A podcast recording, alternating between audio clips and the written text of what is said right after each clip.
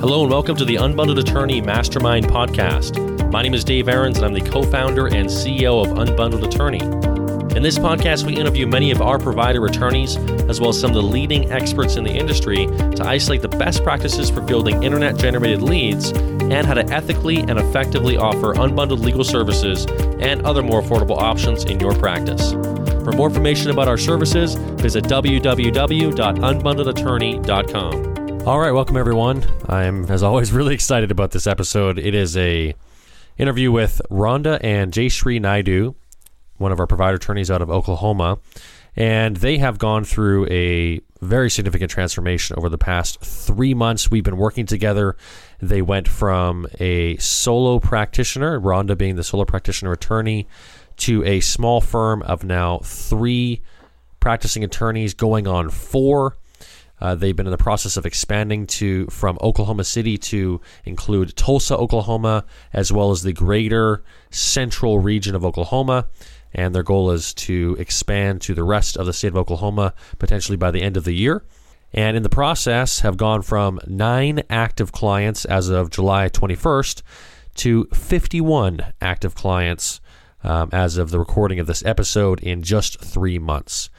So this is a rapid scaling of a firm from again sole practitioner to a small firm covering multiple cities and they walk us right through it. I mean from hiring the contract lawyers and how to do so ethically to make sure that they are in fact contract lawyers and not there's not a fee split or you know rain making and also how to you know build a staff that can support the volume and how to manage the lead calls when Rhonda is not in the office and it's just an incredibly valuable episode for any attorney that's been considering expanding their firm, scaling it up, either because of an increase in volume of clients or because you want to handle other regions of your state.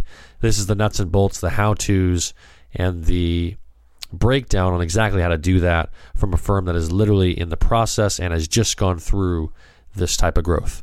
So it's just a really informative episode. We certainly hope you enjoy it. This interview with Rhonda and Jay Jayshree Naidu, one of our provider attorneys out of Oklahoma City, Oklahoma. All right, Rhonda, Jayshree, welcome to the show. Thank you. Thank you. I'm really excited about uh, this opportunity for us to chat based on the, the feedback I've gotten and just incredible expansion you guys have been in the process of, of developing and, and the growth you guys have seen in your firm. So I really appreciate you guys taking the time to come on and share how it's been going for you. Well, we appreciate you being interested. We're we've been very excited to be a part of this program. Yeah, absolutely. Okay, so maybe a great place to start is Rhonda. You guys maybe give a quick just background on uh, you start in the practice of law, the focus area of your practice, and the region you guys are currently serving. Okay. Well, I I went back to school kind of a little bit later in life, and I got my undergrad degree, and then went on and got my um, law degree first at UCO with my undergrad, University of Central Oklahoma, and then I went on to OCU, which is Oklahoma City University School of Law, and got my law degree. I graduated in 2005. Um, when I graduated, I was at our actually already filed and was running for state senate in Oklahoma, and that was my primary focus when I first graduated law school. We ran all the way through to the primary and didn't win, which at the time wasn't didn't make me real happy, but now I'm very thrilled to be doing what I do. Hmm. And um, after about two weeks of setting of shutting that down, um, I started. I opened up my practice and have been going ever since. Jay Jay Shree, she was um, a part of my practice from about December of that year, which would have been 2006 forward, um, being kind of the office manager of my practice, and we've basically been running this together ever since we um, I've always been a solo practitioner. It's either been me and Jayshree, and then we've brought in my niece Julia, who also has helped run the office as well and done reception work, and is now our financial manager, doing billing and invoicing and collecting of the finances. Um, we started with Unbundled at the end of July. July 21st. July, yeah, July 21st, and have been going gangbusters ever since. right. Literally. Yeah, maybe a, a, good place to start would just be, you know, an overview snapshot of, of where things were at, you know, in, you know, come up, up to July as far as, you know, I don't know, maybe the clients or amount of staff or just a snapshot of where things were. And then there's been, you know, quite a, significant transition over the last three months of the way you guys have grown things out. So maybe you can, you know, bring take us through, you know, an overview of kind of what what what has happened over these last three months, and then maybe we can start diving into the processes and the the things you guys have had to go through in order to make that transition. Right. Well, up until July 21st, um, we had nine clients. I we've got a spreadsheet here of how many of all the clients that we have. That's nine clients for 2016. We um, signed on with Unbundled on July 21st, and we now have 50 clients for for 2016. So that's 41 clients since July 21st wow. that we've taken on. Um, and we just signed um, another client did a retainer today as well. Oh, so we now have 51 clients instead of 50 clients. We started out originally when I was contacted. Um, we started out with just Oklahoma County. Um, Oklahoma County, Oklahoma County, and Tulsa County are the two probably most populated counties in Oklahoma. And we just started out with Oklahoma County and worked that for a couple of weeks or so, and then we expanded to include Canadian County and well, and then we decided to go ahead and just do all the surrounding counties surrounding Oklahoma County. We eventually we ventured into Tulsa County, and we have quite a few clients out of Tulsa County. But we have looked for an attorney in Tulsa County to contract with, and haven't been successful in getting that taken care of. And so, um, in the last couple of weeks, we've uh, put that kind of on hi- hiatus for now and have just expanded our reach into the surrounding counties around Oklahoma County, which primarily just takes in the whole middle part of the state, and that's what we're focused on right now. I started out, like I said, I've always been a solo practitioner with my with Jay Shree as my office manager, and then my niece coming in and helping as well. And we I've done that for years, uh, basically for almost nine, ten years. And then um, once we started Unbundled Attorney, within a couple of weeks, I realized that there was no way in the world I could keep up with all the clients that we were dealing with, whether we were just talking to them or getting them in to talk about them hiring me. And so I realized very quickly that we needed to do something else. And so not only did we we have we had taken in two new attorneys. We've also expanded the actual office space that we were in because it was really set up for one attorney. We talked with our office, our building manager, and we tore down a couple of walls so that we could expand into the office space next next to us. We have hired two new attorneys to work with us and have hired um, other clerical staff to help and just and this was all done fairly quick. It was all done like right on top of each other because it was all happening so fast that we just had to make all these kinds of moves fairly quickly to make sure that we were actually representing the clients well and not letting anything fall through the cracks. Right. So I guess there's a, the first step is okay. We've got a lot more clients coming in, and so there, there there's a need to immediately bring on. So maybe you can kind of go one step at a time as far as you know. Once you guys obviously are getting the leads coming in, people are hiring you, and you start to realize, okay, I don't know if we can continue to sustain this amount of work. We need to bring on new attorneys. So, what was what was the the the phases of growth that you guys had to? Was it did you need to have a, some some support staff first, or was it well, know, bringing on partner we, attorneys? Maybe we can walk through how that's evolved. What what we did first is we got I there was two attorneys that I was um, aware of. One that I had worked with in a different area of law quite a, quite a lot, and I knew her work ethic. I also knew how she was in court, and so I contacted her, and she came in and she she basically came on working even though we had the limited space and so she was meeting with clients in my office or doing something she was she was working that way until we were able to expand the actual office space itself and then we also brought in an attorney who was fairly new in um, the practice of law that we felt like we she wanted to be mentored. We felt like we needed to mentor her more, and so we she came on as well.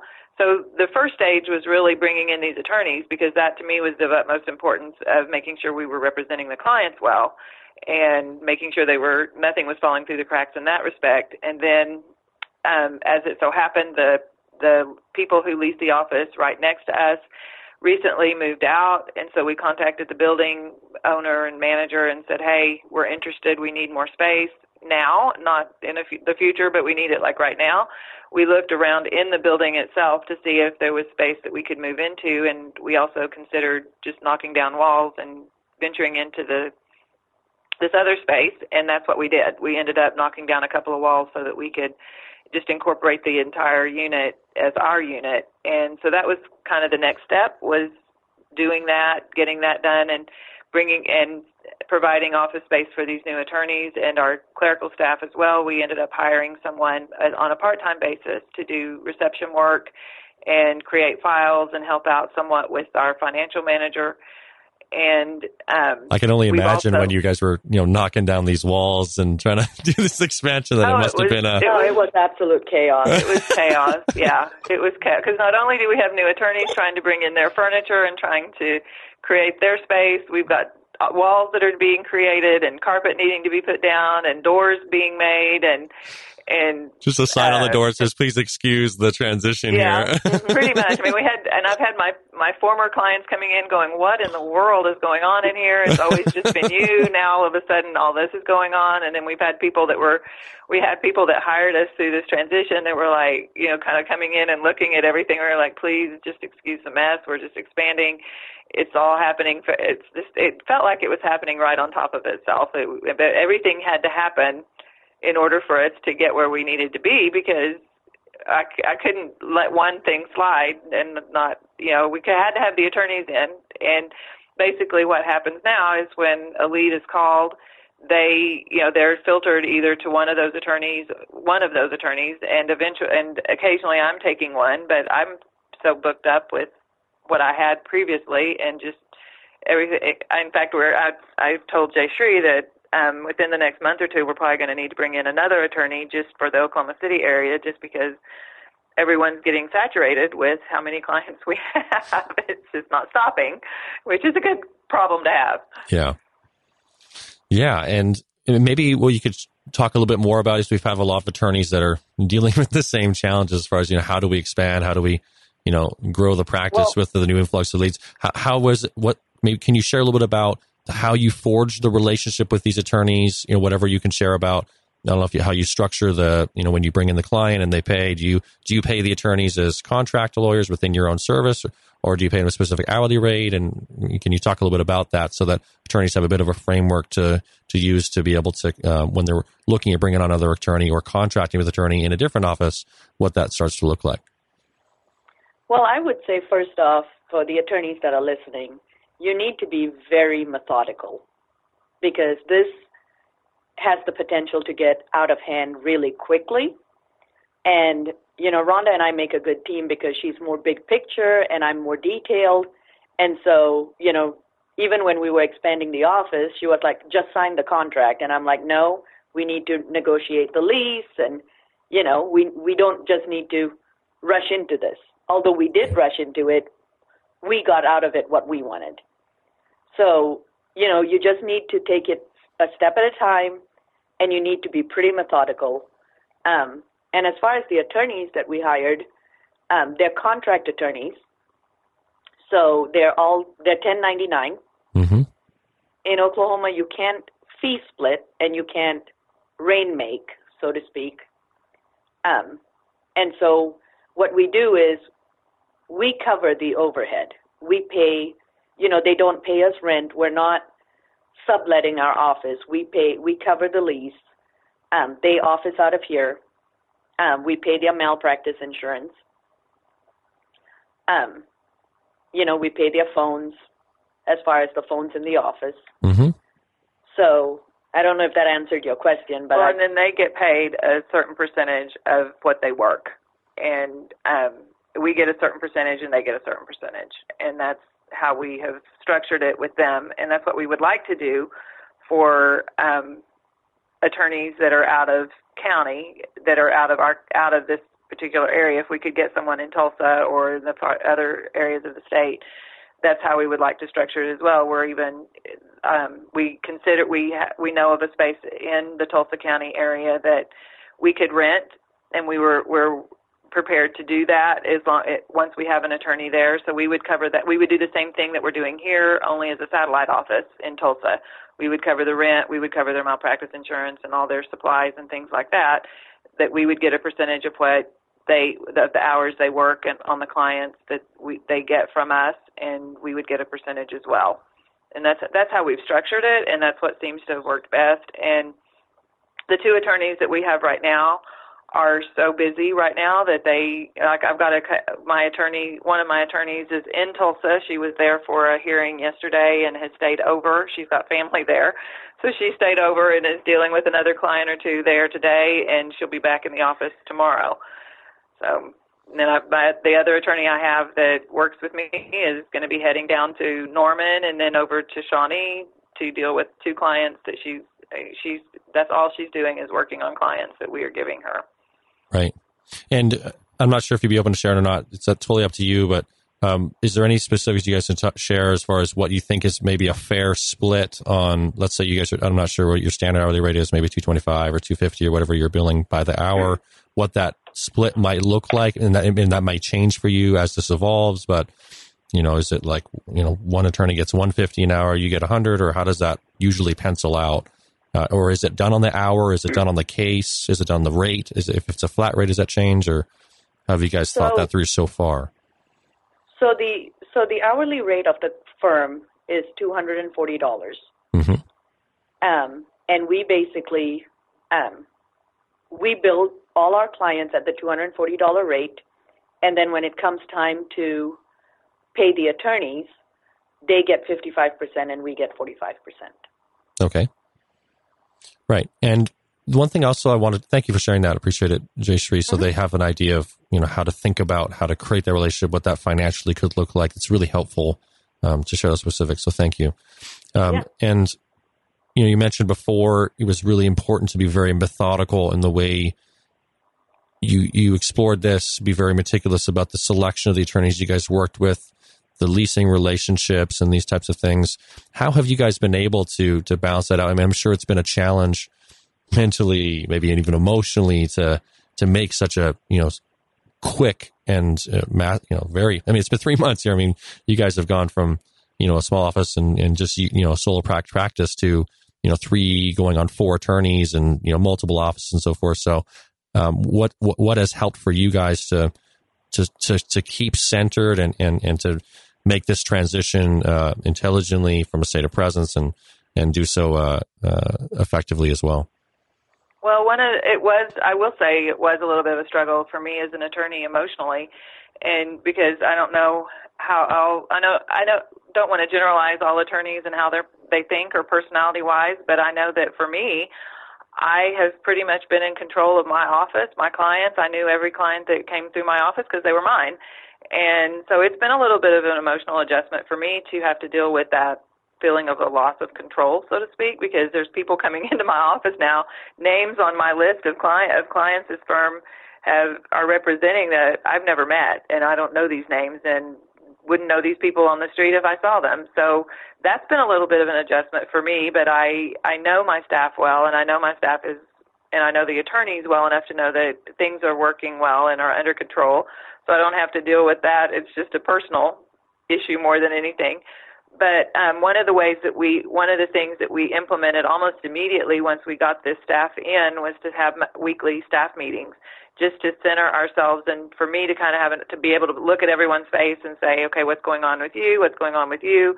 Uh, do you have any questions? And the attorneys will come and bounce issues off or questions off of, with me and um, that's helped to have that uh, that staff meeting once a week. And if we can't meet once a week, then I'll send out a memo of the issues I have, and they can send a send back a memo addressing any issues that they have as well.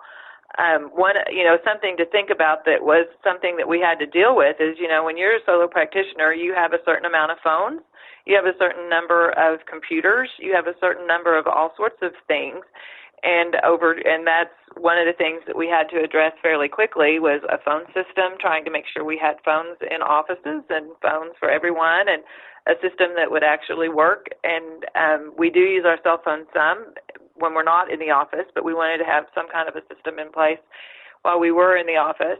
Um, computers, that's another issue. We're we're still in the process of um, acquiring enough computers for everyone.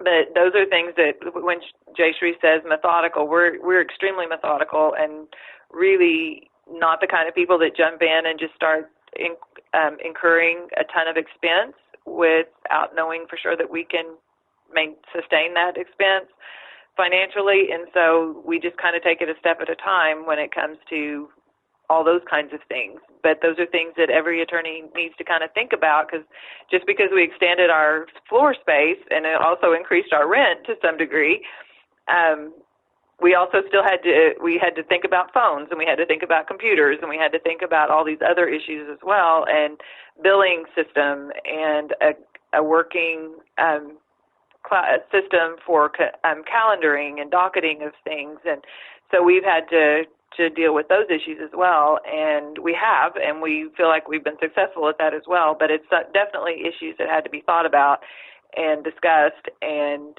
decided on and what how we were going to handle those things.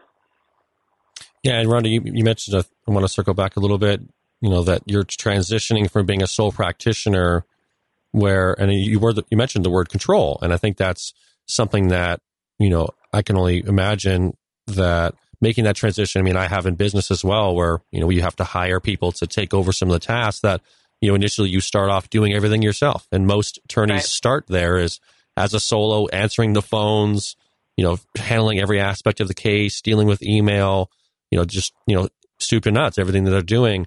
And so right. how, what, what, have, what, what has been helpful for you or was there a, you know, realization or something that you had to go through for yourself to be able to kind of let go of the reins with certain things and, and just allow that? Cause, you know, I remember, you know, even bringing on someone on our team, it's like those are things that you're now paying them to do. And so there's there's an aspect of yourself that goes, well, if I could do it, I could make you know I could be making that.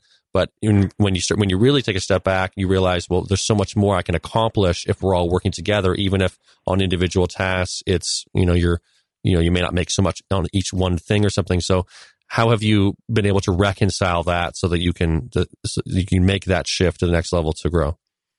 Well, and it wasn't easy, I will say. I mean, uh, even just the way that this system, the unbundled attorney system works, wasn't really was a transition for me because I didn't deal with my clients the way that unbundled likes for attorneys to deal with their clients in such a way. I mean, I never talked to my clients on the. I mean, I never. If someone called in needing legal advice, they needed to come in and meet with me, as opposed to just me talking to them on the phone and so that was a transition for me and i adapted to that and was willing to at least entertain to see what how effective the unbundled attorney program was and it was highly effective in um, bringing in new clients and being able to service the oklahoma city and oklahoma county area and so that took a little bit of an adjustment but i was open to it Jay Shree was somewhat forceful in saying, you know, hey, just give it a shot. Let's see how this works and see if it will, you know, it won't hurt to at least try it their way and see how that goes. And so I was, I did that, and we've done that ever since, and it's really been very uh, productive for us. But I think the key thing for me is for for dealing with this loss of control and knowing that I've got all these clients that are coming in that I don't know and haven't and I don't have any dealings with is having the competent attorneys and having the competent staff that I have, knowing that they are very competent in dealing with the issues. I've got a financial manager that is trained on billing and she basically what we do in our office is when an when someone comes in to meet with an attorney they deal with the attorney uh, initially the client does and talks to the attorney gets all the legal advice gets the basically what we call a blueprint of what can happen in their case and what we can do for them and then my financial manager takes over from there and discusses the contract, the payment arrangements, all of that. And if there's any question whatsoever, they'll bring that issue to me and get my okay if it's something a little bit on the out of the norm of what we do before they'll and get my approval. But so that's having competent staff, having competent attorneys, also having those staff meetings once a week has really helped to make me feel like I even though I'm not in control of everything, at least I'm I've got my I've got a my finger on everyone knowing kind of what's going on and how things are that things are moving the way they need to, and not letting cases drag or not letting um, clients not get communicated with, things like that, because that's extremely important for me.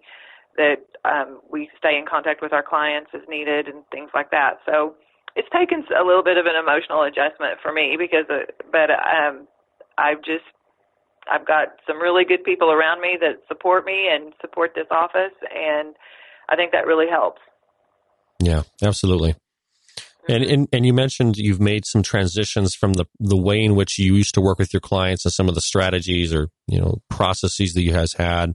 Now now you're doing the initial calls with the leads and so forth. Can you talk about you know what those transitions were as far as the diff- the different ways in which you are now you know calling the clients and sharing um, you know getting them in the office and taking a deposit or, or whatever it was that you you guys have implemented in order to be effective or were changes that we you know shared with you that were suggested that you've now implemented that have you know had had the um, you know positive impact you're talking about well, initially, uh, for pretty much my whole career, um, I've had someone who's been somewhat of a gatekeeper between me and the clients. And so when anyone would call the office, with, and we we didn't do a lot of advertising. The only advertising we've ever done primarily has been either through social media or um, the phone book, and we did that for quite a while. The phone book, and we are no longer doing that either. But whenever, and my business was built primarily on word of mouth from people either who had hired me previously or friends or people in the community. And so that's how my business was primarily created over time. And so when, if anyone called to want to talk to me or make get legal advice, they would um, set them up an appointment. And we always um, they would have an initial consultation fee whenever they would make an appointment. If they paid, if they came in and they had paid that, then that would, if they hired me, that would go towards their retainer if they hired me. If they, they didn't hire me, then um, they got some legal advice for, and we usually charged half of my hourly rate. So, like for right now, it would be $120. But before Unbundled Attorney, they never got to really talk to me over the phone. Um, so once we started with Unbundled, we did start using the script that y'all had provided in regards to how to talk to the clients and so I started doing that using that script of you know letting the the client basically do their initial consultation over the phone. That's kind of how I looked at it. Was that they're doing their initial consultation over the phone. I'm getting all their information. I'm kind of discerning whether it's something our office can handle or not. And if it is something that our office can handle, I give them an idea of yes, we can do that. Yes, you do have a case. Yes, there is some. You know, you probably do need to speak with get um, get with an attorney if that's your choice. If that's what you want to do, we ask them the, the questions like, you know, have you have you talked to other attorneys? Have you considered using someone else? And they'll, you know, it's not unusual to hear the same stories that we hear through, uh, uh, you know, different other podcasts of different of people saying, yeah, I've called an attorney and they won't see me for less than three thousand dollars. And we still, we, um, if someone wants to meet with an attorney, we do ask that they pay that hundred and twenty dollar um, meet to come in and meet with them with an attorney. And what we continue to tell them is that that is, you know, you've had kind of an initial consultation over the phone. This gives you an opportunity to meet with an attorney face to face. If you hire us, if you hire this firm, then that $120 will be moved towards your retainer. If you choose not to hire us, then you basically got to meet with an attorney face to face for $120 and get legal, you know, all the legal advice you could get for an hour for $120. And I try to help them understand, you know, you just told me that you couldn't talk to an attorney for less than 3000 You're actually getting to talk to an attorney for $120 if you, whether you hire us or not. And that seems to kind of go over well with, with our clients. Um, I initially was doing all the calling back of leads and, um, my Jay Shree, my office manager, was doing it occasionally when I was in court because I am in court every Monday and Thursday doing a different type of docket than just family law, and so um, I was not necessarily available on Monday and Thursday to make those calls, and so she transitioned to calling those leads on Mondays and Thursdays, and she's extremely effective. Her her um, degree, her her, her undergrad degree is a public relations degree, and so she's very well versed in talking to people and um, selling and selling this office and helping the clients to understand what we can offer. And so she started doing that initially, or somewhat during the weeks, and then I had to take a week long uh, trip out of out of the city, and she basically just stepped in and started doing all of the calling from that point forward in that week for that week um, dealing with clients, and nothing really fell through the cracks. Everyone that was called, they were either setting appointments or saying they'd call back and making appointments later. But she was able to get everyone on the phone. And what we do is once we get someone on the, if we don't get someone on the phone, if we have to leave a message, then we follow up with a text or a vo- or a and or an email, letting them know that we've tried to contact them and that we'd be more than happy to visit with them and see what we can do to help them if we if um, we don't get a response, we what we have been doing is going back in in some of the clients that we haven't been able to reach and following up with another email or another text or another phone call and just reaching out again. And we do that about two two to three times. And if we don't get any results from that then we move on from that person. We have a lot of people that'll call we'll give the spiel, we'll go through the script and tell everything, and they may say that they can't come up with $120 right now. But it's not unusual for that same person to call back that next that afternoon or the next day or even the next week and say, "Hey, I came up with it now. I want to make my appointment. Can we do this?" We're also open to doing, and we have done a few phone consultations. We've also um, we would implement FaceTime or Skype consultations as well. We've just not had very many people take us up on that but that's primarily how it works. And for my office, with as many leads that are coming in, having someone competent that can actually follow up and call the leads as well to take that off my shoulders some has been a huge benefit. And um, I'm I feel very blessed that I have that. Yeah, and you know, initially you were you had been calling all the leads yourself. Um, can you talk a little bit about? I mean, there's there's been some attorneys that have shared that you know they tried to have someone else start doing the call and usually it was you know a secretary or maybe a paralegal or someone that maybe doesn't have the background and skill set that that Jayshree has. So I'm sure that's that's been a major factor that she's just a really good communicator. She's you know going to be you mentioned you know sell the firm. You know a lot of we right. had a previous podcast episode maybe to you know with with Tara where we were talking about sales and sales techniques and you know that's a, a word I think that you know attorney a lot of attorneys you know they say well I'm not a salesperson but you know in reality that you know, the, the only way a client is going to enroll in your service is a sale is made. And you have to convince them and share with them the benefits and values of, you know, making that, you know, of working with your firm versus anyone else. And so that is a, in essence, a sales call. And so, you know, you were doing that initially and obviously having some success. Was there a transition period where, you know, Jayshree was listening to you do those calls or how do, how were you able to set her up to be able to take that over and and be able to still be effective at doing those lead calls? Was were you guys doing some of them together? Did you listen to her and make sure she was okay, or was she just you know great right out of the right out of the gate, following the script? I mean, what did that look like uh, as a maybe a and, and maybe or and what would you be looking for if maybe say Jayshree all of a sudden wasn't able to do the calls or something, and you need to bring someone in?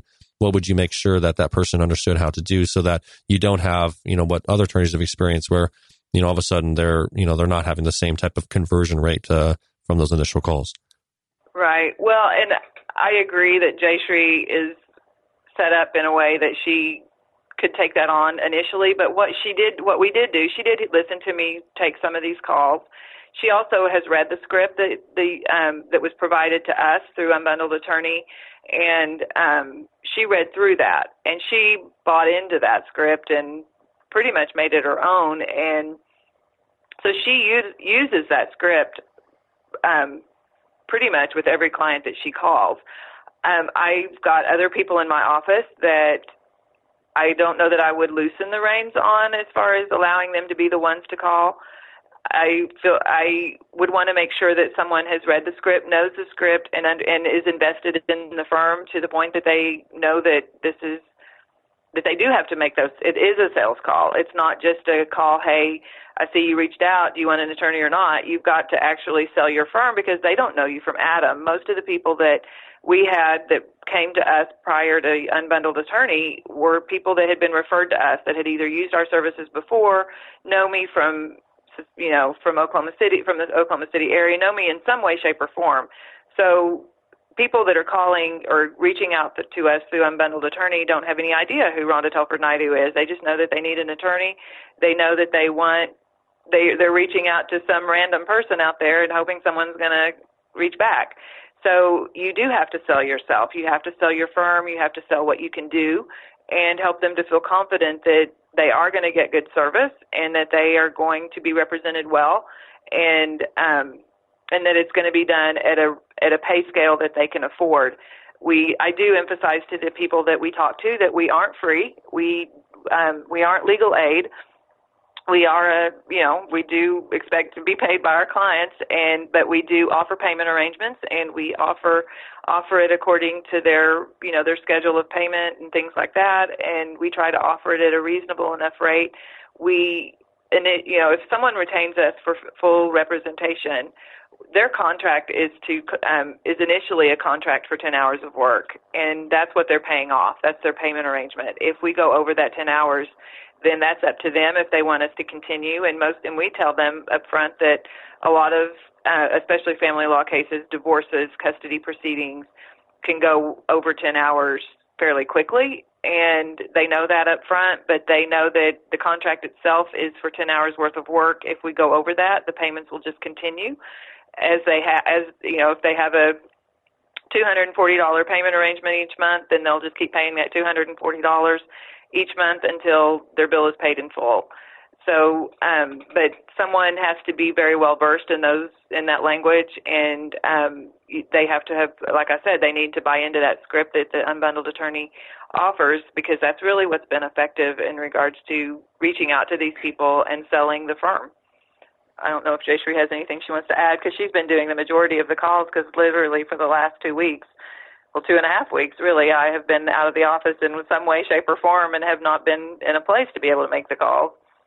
Well, I would say a lot of the ease of us calling or me calling the leads is we do have a payment plan to offer them. You know, we're not, and I know that's kind of scary for attorneys to not get your money up front, but payment plans are great I mean, just to kind of give you an idea, just through Unbundled Attorney, the and I just went through this list, and it may not be completely accurate. I may be missing a couple of clients, but through Unbundled Attorney clients, we have received in our hands $30,709 to date. This is not including the $6,385 that clients are continuing to pay monthly through their credit card. So that's on top of new clients, we're still getting the 6000 plus dollars coming in monthly that we're not having to chase a client for. You know, I mean, out of all this, we maybe have two clients that their card will decline. So, you know, when we offer a payment arrangement, that's kind of like residual money that's coming in, and they may not even have a hearing until February of next year, but that money is still coming in. And so when we do have the hearing, we just pull that out of their trust to cover that hearing. One of the things that I've been really amazed at is that you know, like I, I know what it's like to be a solo practitioner and to live month to month, not knowing if you're going to have money to pay rent or if you're going to have money to pay your staff or if you're going to have money to eat on. I've been there and we've had really great years and we've had some really dry years depending on the economy and depending on just circumstances in general. And one of the things that I've noticed after taking going with unbundled attorney is that almost without fail, if I go and I look at my bank account where the money is being funneled into, almost without fail, every day of the week there has been a deposit made, which has been, I don't know, for any other solo practitioner out there, that wasn't the case prior to Unbundled Attorney. You know, I I knew when money should be coming in. I knew what weeks were going to be better because of how we've um, structured our payment arrangements, and I knew what weeks were going to be a little bit more dry and some a little bit more flush but literally since we started with unbundled attorney I could, there's probably a handful of days besides the weekend which there's no deposits made on the weekend but Monday through Friday, almost there's probably just a handful of days since we've started that I can literally go into my bank account and see that a deposit's been made. And it may not be a huge deposit, but it's something. And every day, almost inevitably, in the morning when I go to check the bank account, there's money there. There's money that's been put deposited through either LawPay or something. You know, we pay, we made the deposit the day before or something with a money order or whatever. But we it, and that's kind of a nice thing to happen because when you're a solo practitioner, you you you live according to how your clients pay you, and if they don't pay, then you don't you may not eat that day. so, you know, we know what that's like, and so to be able to have that money that we know that you know every day there's either because of the payment arrangements we've made or because of someone coming in and paying that 120 or someone hiring us full retainer. We know that almost every day there's going to be at least something deposited into the account to cover these expenses, these extra expenses we've taken on or the the payroll that we've taken on or things like that. And so that's been a huge blessing by taking by going ahead and going with this program. Yeah, and this is something that I can envision. There's a lot of attorneys, and when we share these, you know, that recommend that they offer these options, that I think some attorneys feel like, you know, well, what, what if they, you know, don't make their payments, or you know, what, you know, they they they they see it as you know they they're setting themselves up to be in a position where they may not get paid, and that's a, a place of uncertainty that you know a lot of attorneys want to know. I've got the money in hand, which is why I think the you know majority of attorneys out there require three to five thousand upfront because they're, you know, understandably concerned that they don't want to be in a position where they're representing a client where they're not getting paid anymore because, you know, they're they're tied to their their their honor and record to make sure that they'll continue to represent that client irrespective of their financial budget. And so, right. you know, I think that's really helpful, Jayshree, for you to share, you know, what the actual numbers are. But there's also that other side where now of a sudden, because you're offering these types of, you know, more flexible retainers, more affordable payment options, and so forth. You have so many more clients coming on, and so few that are, you know, de- declining on their bill, as as, as shared. That you know the the the upside of the amount of people you now get to work with and that are referring you, and and you know, the cash flow, like you said, the comfort and security of knowing that you know you guys have sixty five hundred you know plus, and it's growing every single month of money coming in no matter what that's already been secured by the firm, you know, must really, mm-hmm. it's, can you share, you know, how that's been for you and what those numbers really look like for any attorneys that are reluctant about, you know, offering a more, you know, a lower upfront retainer and doing the payment plans and so forth and how that's transformed your firm and, and, and how that feels for you guys as well? Well, I, I can speak initially that, you know, before we started with Unbundled Attorney, we we've always offered a payment arrangement of some sort. Maybe not quite like we're doing it right now, but we've always offered a payment arrangement because I've always been in the position that I and I couldn't hire an attorney for three thousand dollars, walk in with three thousand up front, and so I know that that's been that would be difficult for just about the majority of Americans these days, and so we've always offered something like that. Just it's never been quite to the extent it is, and it's never been the to the what you quoted about sixty five hundred dollars a month. We've never had it quite that high. I will say though that, um, and it, I can understand an attorney being a little bit fearful of that if they've never worked with that kind of a payment arrangement or that kind of a program. But I will tell you that because we've always pretty much done it this way, there was a an entire year that I was unable to practice law. I, for for the most part, I was just surviving because I was going through cancer treatment for an entire year.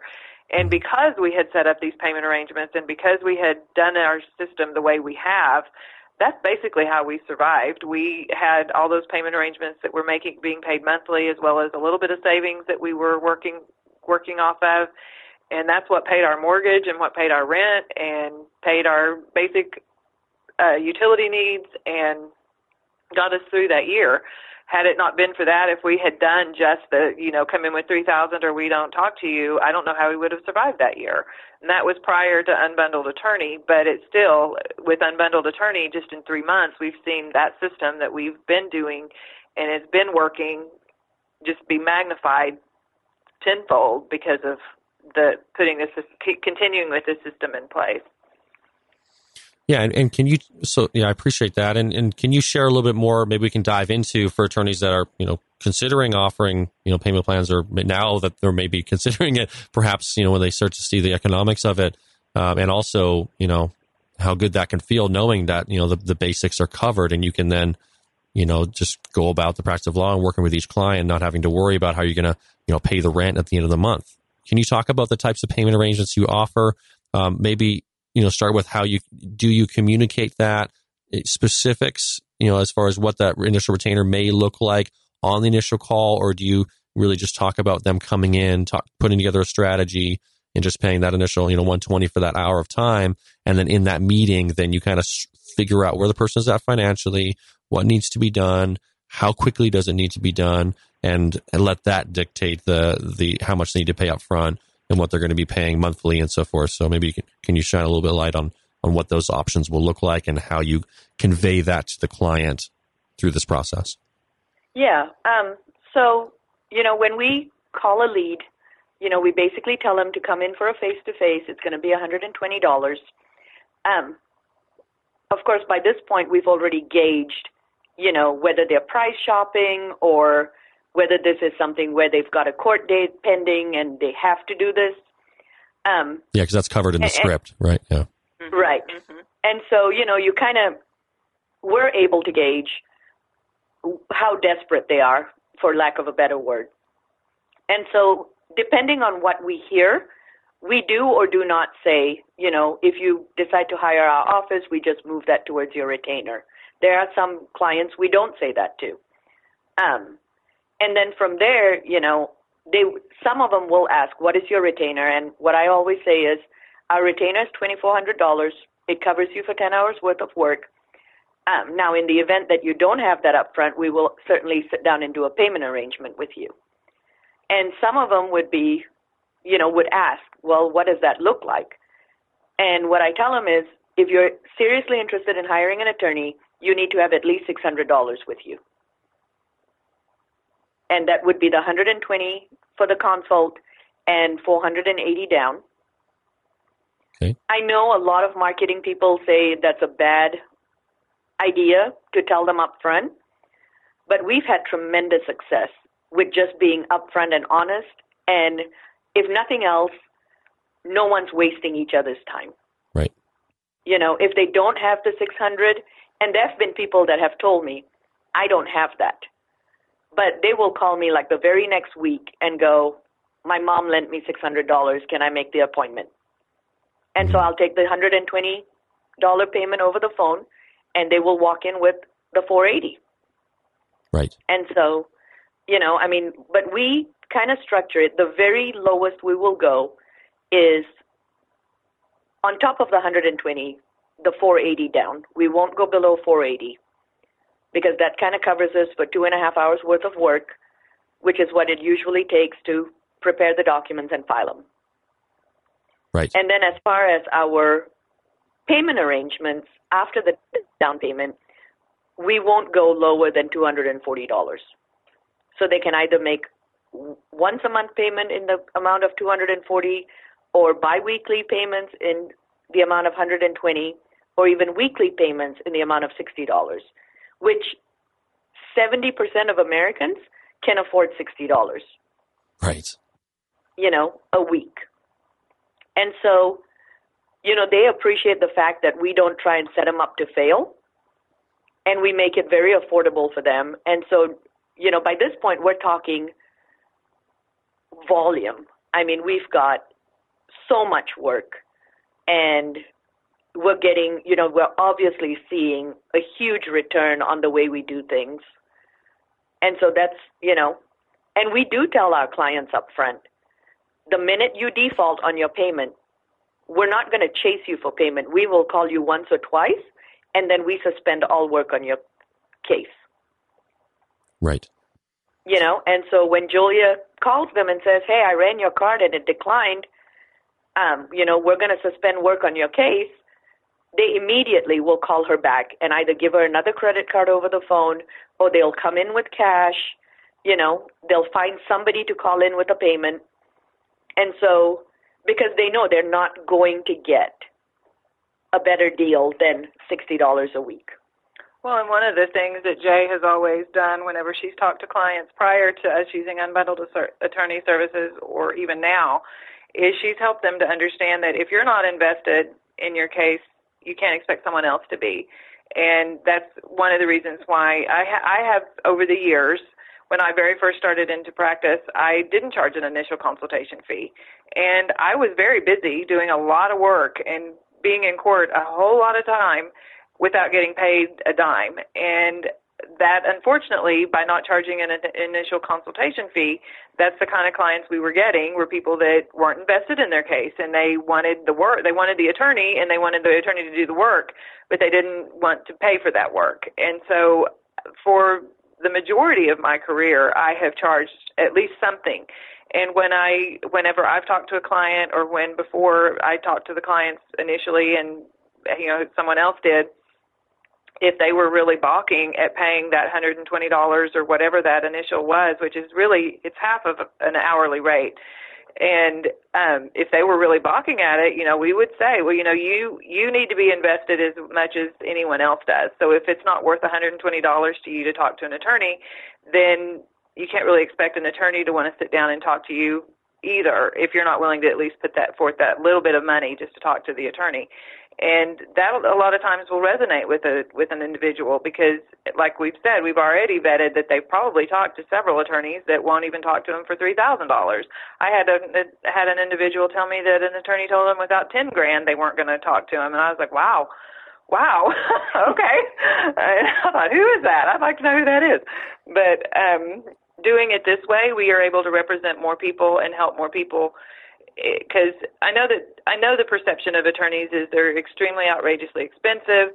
I, you know, if I have to go hire one, and we we can be very expensive. I don't disagree with that, but I don't think that we have to make it to where it's out of reach for the general population because the people that do reach out to us, they have real needs and they have real issues that are going on, and they do need help. And if we can help them, then we and I have very effective, strong, capable attorneys to help them, I want to be able to do that if they're willing to invest the time and the money in it as well.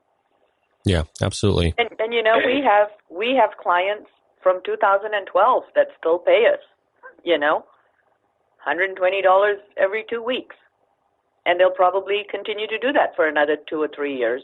And one of the effective things about my office, and I prior to becoming an attorney, I had had to use an attorney. I went through my own d- divorce years ago, and I determined at that time that if I was ever sitting on the other side of the table, that I would make sure that one that I um, responded to any calls or emails in a timely fashion within 12 to 24 hours of receiving the call and the email because I had attorneys that didn't and I would have to call numerous times to get any kind of a response. And second, I always um, wanted to make sure that any anyone that did retain us that we were very diligent in sending out invoices and billing so that everyone all, will always know how much has been worked on their case what has been paid what is owed and they're never left in the dark because I both the attorneys that I worked with when I was going through the issues that I went through on a personal level I never received an invoice until the case was over. And then it was like, here, you owe this much money. And it was a huge amount, and it was something that we hadn't been prepared for.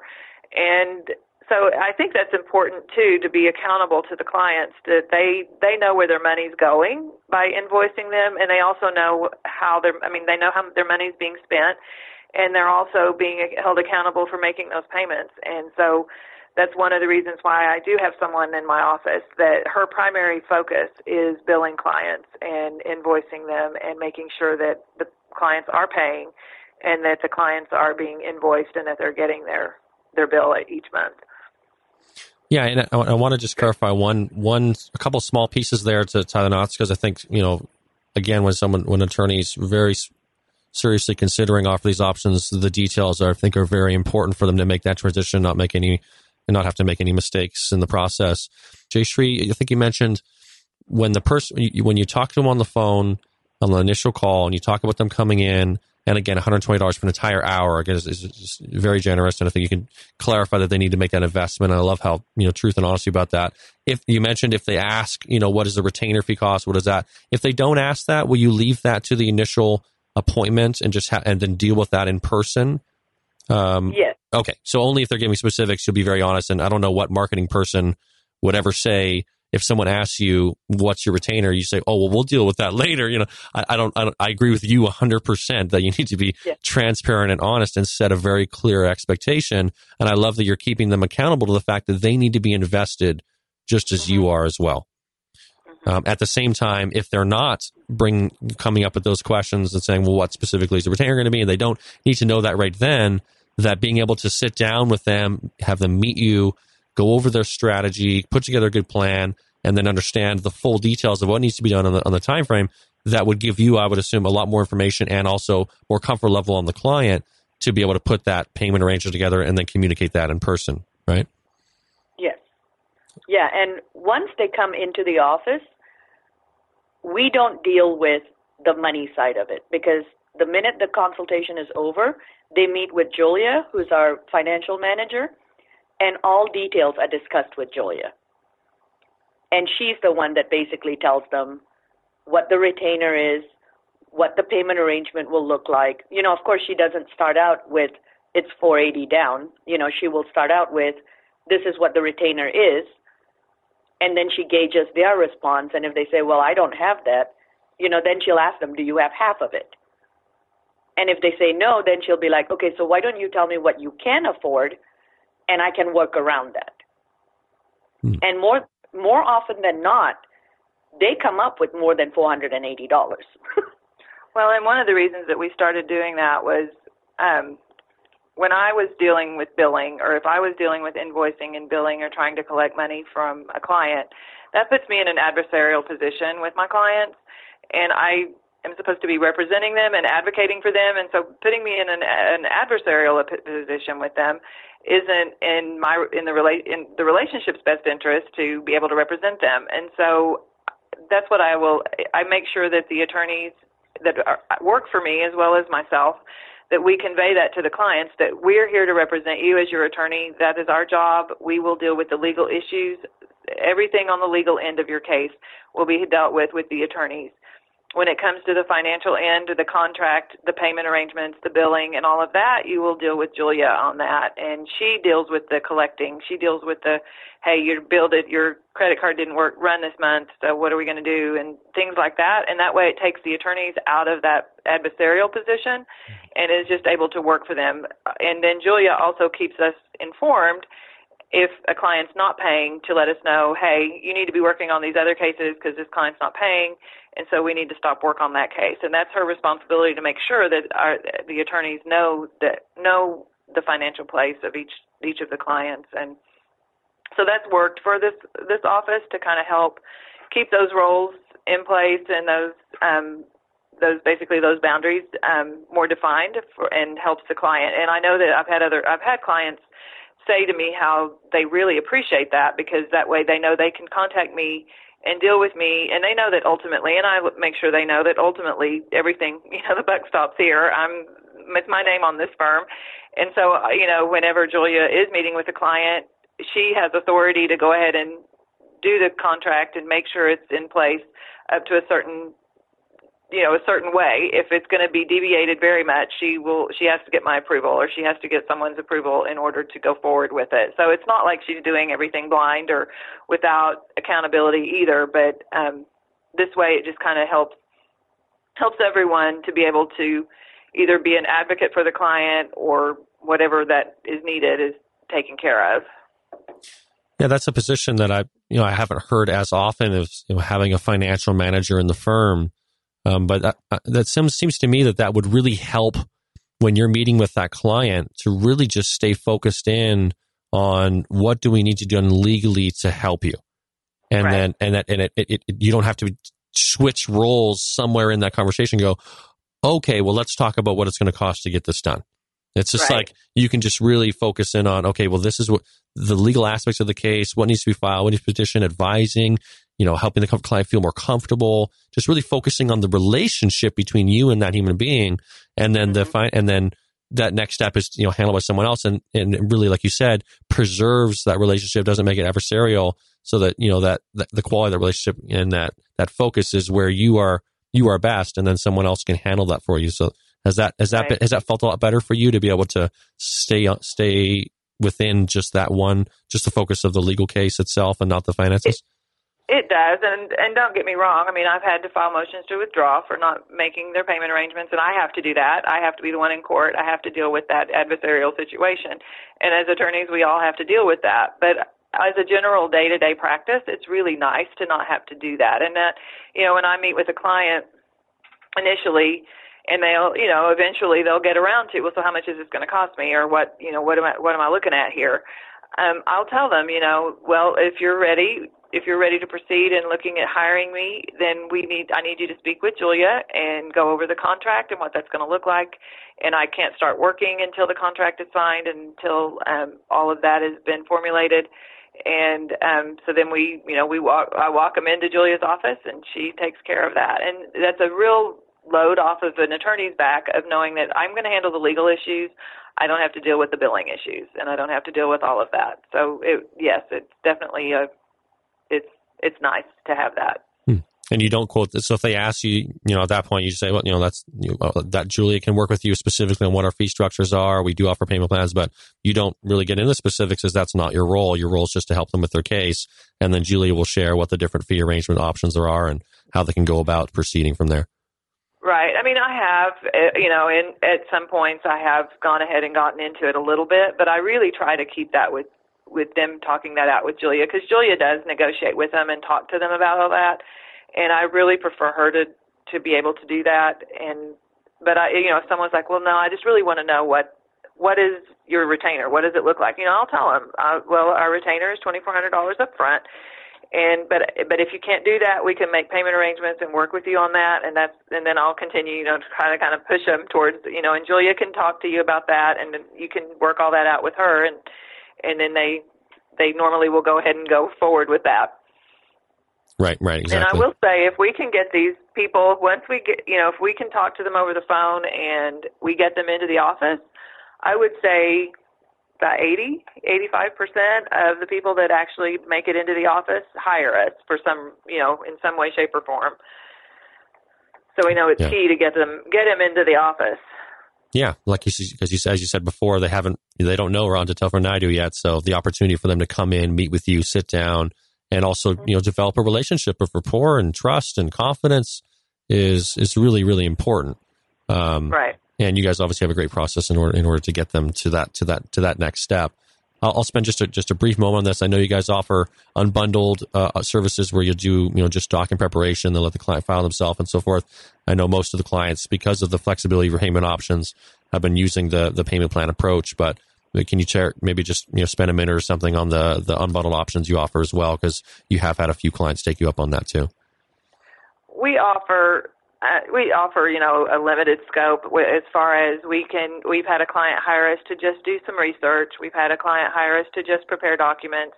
We had a client who he wanted he basically hired us to retain full representation but he he took the paperwork. He went and made his own copies. He didn't want us to do that. He didn't want to be charged for his copies things like that. But we have maybe a handful of people that will hire us to do just one thing or just a couple of things it's a little difficult in Oklahoma to just to enter a case on a limited basis. If you enter a case, if you file an entry of appearance, it you can file it as a limited appearance, but once you're entered into that case, most judges, it doesn't matter what your entry says, they are expecting you to be there. So it's a little difficult to enter a case uh, just for one hearing or just for you know, a show cause hearing or just for a temporary order hearing, if you've entered for that reason, more likely than not, the next hearing that comes up, if you're not there, even though your uh, entry may say it was only for that one hearing, a judge is going to expect you there. So that makes it a little difficult as far as doing that kind of representation, but we can definitely create just the documents and let the the clients file those themselves or um, you know do research or write a letter. We've offered that. You know, there's certain situations that it just requires writing a letter to an, you know, an individual to maybe get them to start complying with their original order, things like that. I've done that over the years as well through Unbundled. We, we like I said, um, probably a handful of people have hired us on a limited basis. For the most part, people that come in and hire us, they they want an attorney to be with them from start to finish because it's really scary to walk into a courtroom and represent themselves. So I always tell the story how my daughter ended up in a courtroom one time not too long ago and she she came and talked to me later and said, you know, they just speak a whole different language. And I was like, I know that, and that's why you need to have an attorney with you. And that's how a lot of our clients feel is that they're entering into a, a forum that they just don't know the language that's being spoken, and so they absolutely want someone in there with them. So it's only a handful, but we definitely offer offer it, and we and I know in every call that I've ever made to any of the leads, I make sure that they know that we offer that plan and that if that's what they want, we're more than happy to accommodate them. And I would say 95% of them say, "Oh no, I would want you if I hire you, I want you for full representation." That's just they that's the reason they're looking for an attorney is someone to basically hold their hand through the whole process. Yeah. Yeah, exactly. Uh, and the fact that you guys are making it so affordable gives them that opportunity. And usually the unbundled right. option comes into play if, if there isn't another option where they could afford the full representation. The unbundled is kind of a drop down because I think most people would want to have a lawyer representing them in court if they had that option. It's not something they do every day, whereas lawyers are. Um, and the fact that you guys have made that uh, so accessible, you know, it's no wonder that they're they're choosing that. But even for some folks that want to cut down the cost further, or even maybe can't even afford that aspect, um, that option's yeah. there. So that's great. Now, the final thing I want to cover on the payment plans, and then I want to ask you guys about the expansion and maybe a couple steps on that, and then we'll go ahead and wrap up the call. Is the payment plans sometimes you guys are doing maybe at one hour of payment per month? Have you found that that has been lockstep with the amount of work done? Sometimes you you know when you have someone that's filing a response. Or you know, there's you know, there's specific time frames. There's more work, more hours need to be put in that case then maybe would be covered within the payment plan you just described. If you have a situation where you have to do more work on a specific case, do you require more upfront or do you do you, do you stay within these this framework on good faith that they'll be continuing to when you make that payments? Those payments, even if you know there may not be more work to be done. Um, how, how have you managed that, or is it you know usually most of the time it's one hour a month is what we found. We have to invest in the case, so we're pretty lockstep with uh, with what they're paying versus what we're de- what we're delivering as far as services. Well, we do. Um, you know, there are cases where we've invested three or four hours in a month, and the client has only paid for one hour, and we just go on good faith because, you know, I mean, their their hearing may not be. We may put all this work do all this work up front, but their hearing may not be for another three months. Right. And that's not unusual at all. And so within that three months, they're still continuing to make those payments. Right. So it'd be you unusual know? overall for you guys to fall too far behind or too many hours behind as far as what they're paying you versus what you're providing as services. Correct. Right. And if they stop paying, if we just like I think right now we're doing it's the first of the month. Um, Julia's doing billing right now, and so she knows exactly who's been paying and who hasn't. I think right now we only have two clients that have not followed through with their commitment, and I know she's already gone to the two attorneys and said um, we haven't gotten payments in the last month from these people, so don't work on their case right now, that's really the only time we stop working on a case mm-hmm. or stop, we won't put any more energy into it is if they stop making their payments. If they're making their payments on a dilig- diligently, then we're doing the work that's needed as, as much as we can. Now we may not, you know, if there's someone else that's needing more work ahead of them, we might take that into account. But for the most part, we're if they need work done, we're doing it unless they stop paying. Right. And you know, two clients out of what fifty one for clarification yeah. on that. So, you know, right. I'm not a, yeah, I'm not a quick math, but that's like two or three percent, I think. yeah. yeah, right. And I mean, you know, it's it, it's going to take a leap of faith for any attorney to do this. Yeah. You know, I, I mean, to offer the payment arrangements, and we do it because we've seen that it works. Now, have we gotten burned a couple of times? Yeah, absolutely, we have. Yep. But compared to the times that we've not worked on a case for months and we still get that income, you know, merely because they're paying off what they've owed us, I mean, that's not money that's just sitting in our trust. That's money that's been earned.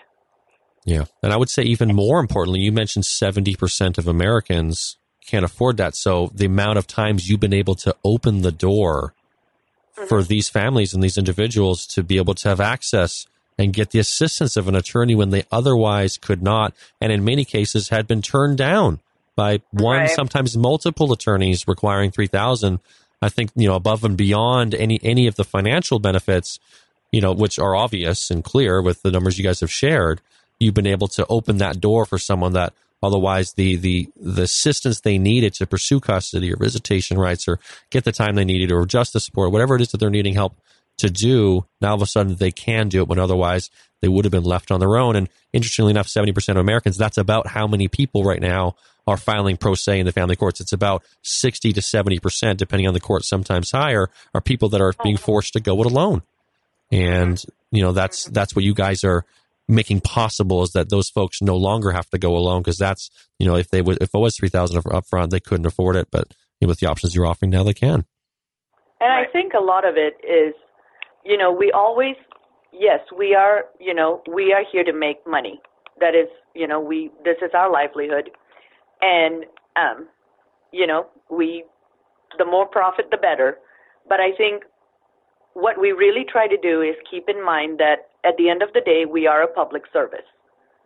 And to be accessible and for everyone to feel like they have access to our legal system is very important to us yeah it's really important to us too. I mean, and I, I really appreciate you sharing that. And I appreciate that commitment you guys are bringing to your clients. And it's, it's threaded through everything that you guys offer in the way that you communicate, the way you're responsive, the types of options you're offering. So I really commend you guys and, and appreciate um, the fact that you take that as a, as a core philosophy in the way that uh, you do your work. Thank you. You're welcome. And, and, and the final thing I think we should cover real briefly here, and then we'll go ahead and wrap up. I appreciate all of your time today to share, you know, this transition and the, the uh, options you guys have implemented in order to serve the clients we're sending in such an unbelievable way is how you guys, I know you've been working on Tulsa.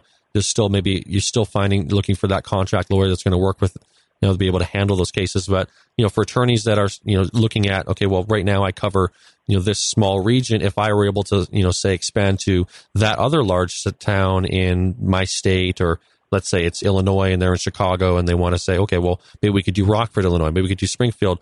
You know, individually, it, it doesn't make sense for them to be able to drive, you know, two, three, four hours to another, you know, part of the state to, to provide services to that client. It doesn't, it's not feasible financially. It doesn't make sense. And maybe initially to get this going, you, know, you have to kind of hustle a bit to make that work. But how do you, how have you guys been able to bridge that gap to where you can start considering, well, you know, how could we go about you know, implementing this, you know, statewide and stair stepping, you know, that, that bridge of distance by working with these contract lawyers and creating these relationships so that you can start to, you know, branch out your firm to serve other areas of the state as well. Like we said, we did initially start with, um, we did open up Tulsa, and we are we put that a little bit on hiatus for right now. But we we have literally what we've kind of done is taken Oklahoma County and then just every county that um, touched Oklahoma County, we expanded into those counties, and then we've eventually we've literally taken over pretty much the entire middle part of Oklahoma.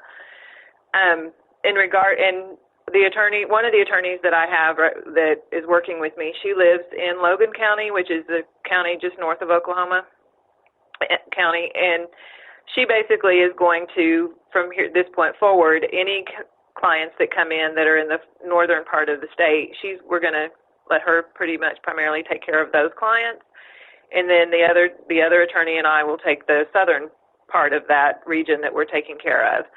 In regards to getting other attorneys, we've advertised with um, the law schools, and we've just put out feelers. I put it out through Facebook on different pa- a couple of different pages.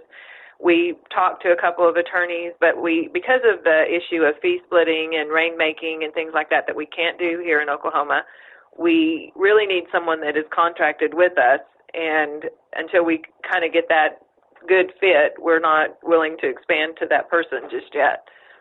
But it is a challenge that we um, we're hoping to overcome because I do want to take over the whole state and right now we're just like Jay said early on that we're pretty methodical about it, and until we get the right fit, we'll just keep kind of centering on what we can do, and keep putting feelers out till we find someone that's going to be able to work with us the way we need them to. Yeah, and are there any specifics that you guys are very methodical about, whether it be a philosophical match to making sure that they are willing and comfortable and open to offer these you know payment arrangements that you've shared and these options, the way they communicate with their clients, or you know the yes. types of contract they're willing to work with. What what are some of those things that you know you really want to be most methodical about? Well, exactly what you said. I want them to basically be um, comfortable with the way we do things, the payment arrangements, and things like that. We did initially talk to an attorney that I she's got a lot of experience and I thought that it might the relationship might work out. She was willing to contract with us, but she was going to continue with her own practice and basically what we felt like it would she would and this may not have been what she intended, but it felt like she would be utilizing the office space that we would rent for her and the resources that we were going to give her to not only be contracted with us but to do her own thing as well. And that's not that's more like that appears to be more like a fee splitting arrangement, and we can't do that. So we need someone that's willing to contract with us and basically work in an office that's paid for and and start getting clients that will do the payment arrangements if that's what they need and just kind of have that same philosophy that we do and it may take a I you know I can I have an attorney that's very new working out of my office and I'm comfortable with that right now because I can mentor her and basically shadow she can shadow me and I can shadow overshadow her and make sure she's doing everything correctly. If I get a contract attorney in Tulsa or in southeast Oklahoma or any of the other farther counties in Oklahoma that is brand new out of law school, I'm going to need to mentor them as well. I'm not going to feel comfortable that they don't if they don't know what they're doing. So I'm going to need, you know, I'm going to need an attorney that is has at least a little bit of experience under their belt that can can be a self starter and can be someone that can ask questions if needed, but also knows family law pretty well and can and know the procedures pretty well that can work on their own if they're going to be contracted with us. Right. And you know, one of the things too is we know our system works. I mean, in three months we've seen it work and so we would need an attorney that would buy into our system. Yeah, absolutely. So you have the philosophical match, what you guys are sharing on the front end, and the lead calls. And, and, mm-hmm. and just briefly on that, so you guys would continue to have the lead calls come through your firm, and then once you've talked to the client, and then you're essentially at that point, you're then assigning them to come meet with that contract attorney, and which is I'm assuming is the same thing you guys do within your current firm. Okay, you're going to be working right. with you know attorney so and so. She's going to be helping you with your case. We're going to get you scheduled right. to meet with her. It would be the same thing where you're basically just doing, still doing all the lead calls within your own office, and then just doing a handoff where you know they're then coming in to meet with that contract lawyer in that city. Correct. That's exactly what it would look like. Yep. Great. Okay, so well, I mean, and that that yeah. comes from a place of either I will be I I'm comfortable calling the leads, or I'm comfortable with Jayshree calling the leads. I'm not comfortable with anyone else doing that because I want to make sure that what is being conveyed to the potential client is what needs to be conveyed and not just, hey, come in and meet with us and here's our fees, you know, type thing, but actually spending that time con- um, selling the firm, following the script of knowing, you know, where where these clients are coming from, their case, um, you know, what what what they're looking for and all that. And I have confidence in our system and how it works here and who is actually fielding those calls as opposed to just passing that off to someone else in a different county. Yeah, absolutely, and that's that's really critical. I'm glad you guys embraced that as that initial call. if anyone's yeah. listened to any other episodes, that's it's just sort of the repeated thing is how important it is to make sure that that call is handled properly, handled in real time. They get the text, they get the email, they have someone right. that's willing to talk and sell the firm and share the idea and build that relationship over the phone. And so you know, keeping that in house, something is that you guys focus on, you know, from there they can make the transition to an attorney that, like you said, has the same philosophical approach and is willing to buy into and is, you know, believes in the what you guys are doing as far as making services more affordable to folks and opening that door and still, you know, offering these payment options. So it really at this point it sounds like you guys, you know, it's just it's just a hiring challenge from this point on is just, you know, finding that uh, that that good fit that's going to be able to to deliver services in that way and and, and do it uh, as a contractor in the way you described. Right. Yeah.